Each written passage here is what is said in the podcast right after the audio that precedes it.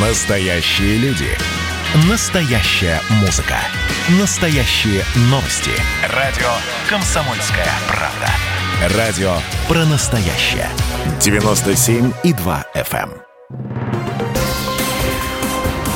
Союзное государство. Картина недели. Здравствуйте, я Екатерина Шевцова. Это «Картина недели». В ней я рассказываю о том, что произошло важно в союзном государстве. Не только политика, о графике работы, о том, как воспитывать сыновей и о дружбе. Александр Лукашенко дал большое интервью российскому телеканалу. День печати. Как будет развиваться союзная журналистика? две тысячи двадцать первый год. Что ждет? Мнение политолога из Беларуси. О главных событиях в союзном государстве прямо сейчас.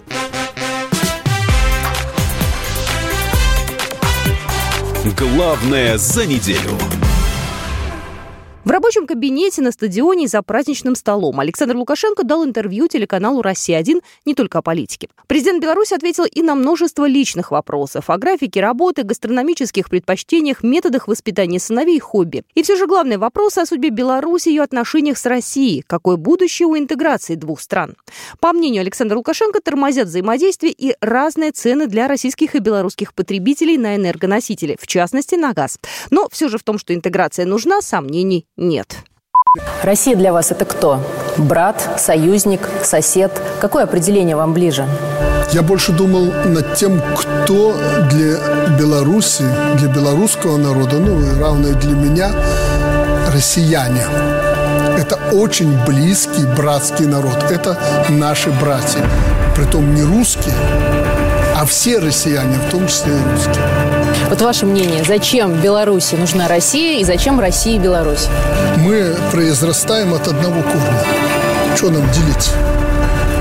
Это во-первых. Во-вторых, есть страна, которая всегда подставит плечо касаемо России по отношению к Беларуси. Мы всегда можем опереться на старшего брата. В то же время Россия убеждена, что на направлении западного вектора без Беларуси было бы сложно.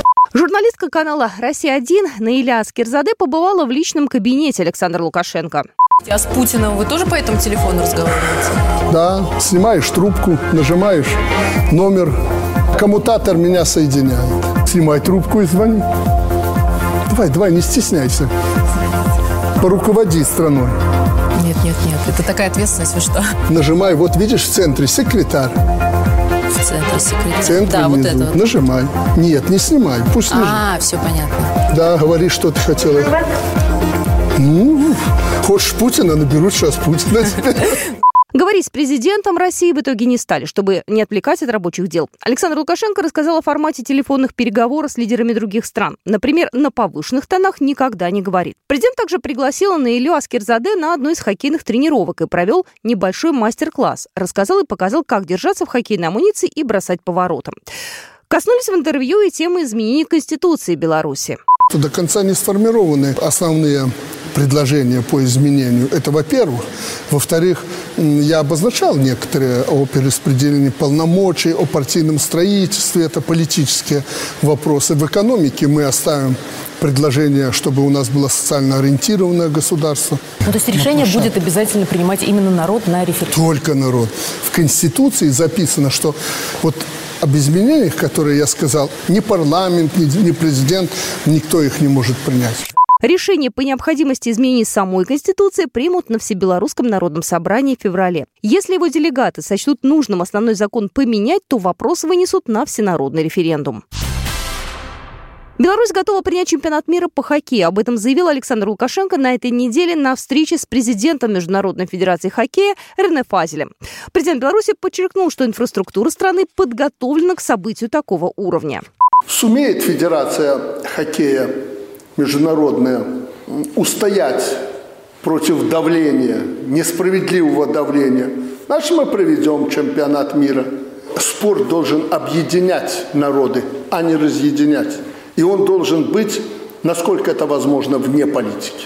Рене Фазель, в свою очередь, отметил, что в две тысячи четырнадцатом году на Беларусь тоже оказывалось давление, но это не помешало провести чемпионат. Позицию федерации он выразил четко. Спорт и политику смешивать нельзя.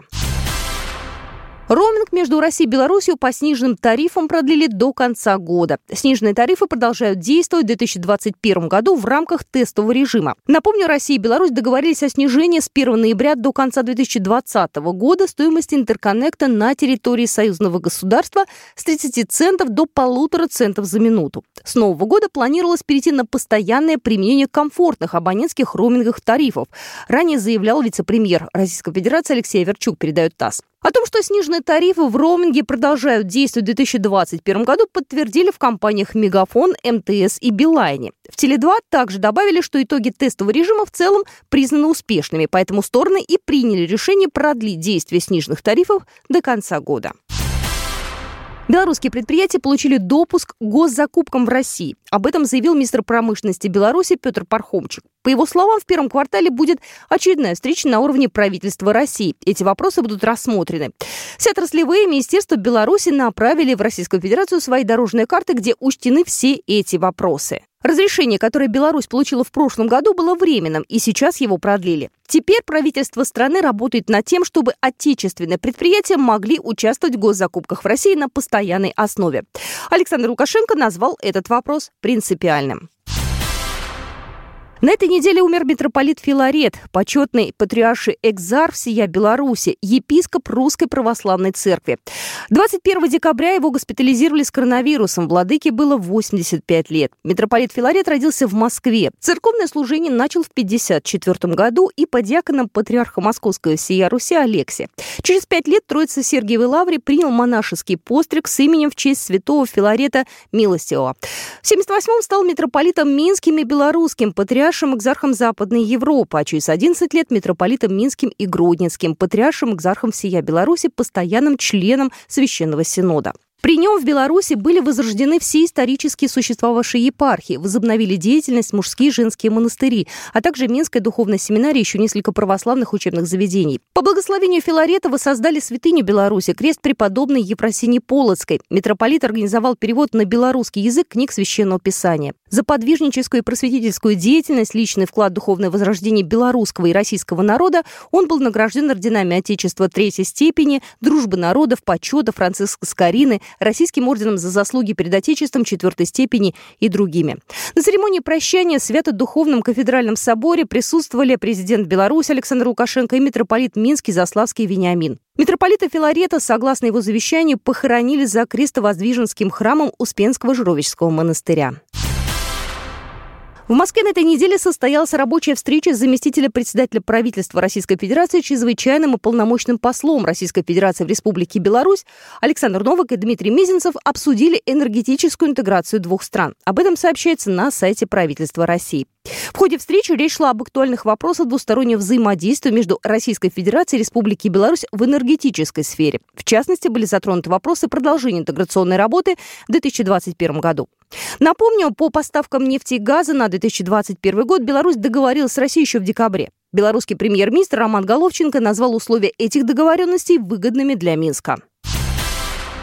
Журналисты России отметили на этой неделе День печати. В современной России более сорок тысяч печатных изданий, в Беларуси около тысяча семьсот. И там, и там работают союзные СМИ.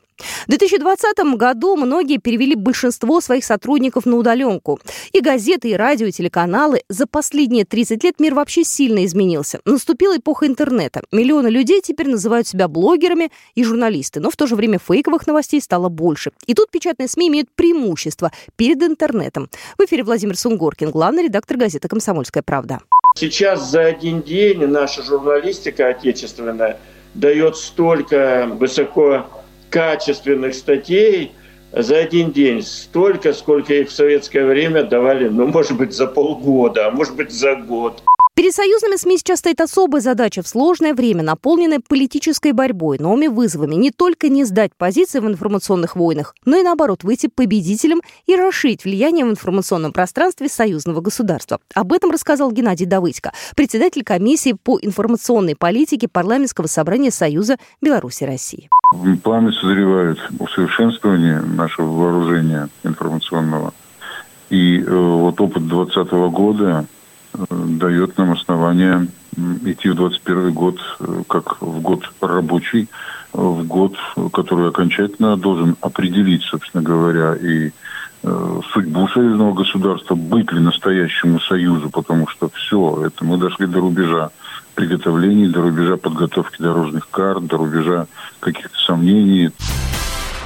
две тысячи двадцать первый год только начался, идет сверка интеграционных позиций Беларуси и России по разным направлениям. Многие политологи высказывают версии по поводу необходимых тем и вопросов, над какими нужно работать союзному государству. Белорусский политолог Алексей Дзермант высказал свое видение интеграционных отношений Беларуси и России в этом году.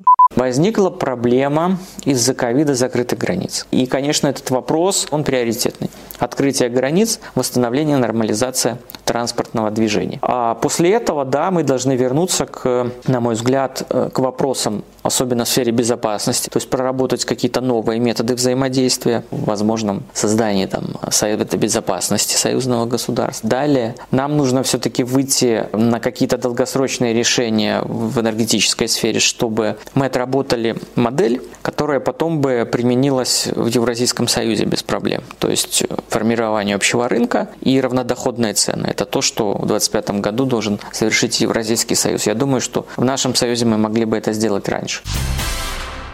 Еще одна новость этой недели. Белавия продлила приостановку рейсов в Россию до двадцать седьмого марта, сообщили в авиакомпании. Ограничения не распространяются на рейсы в аэропорт Домодедово. Кроме того, продлена приостановка рейсов в Ашхабад и Ригу до первого марта, Будапешт и Алматы до двадцать седьмого марта. Возврат средств или изменение даты вылета на отмененные рейсы можно будет сделать до тридцатого марта две тысячи двадцать первого года. Вот такие события происходили в жизни союзного государства на этой неделе. С вами была Екатерина Шевцова.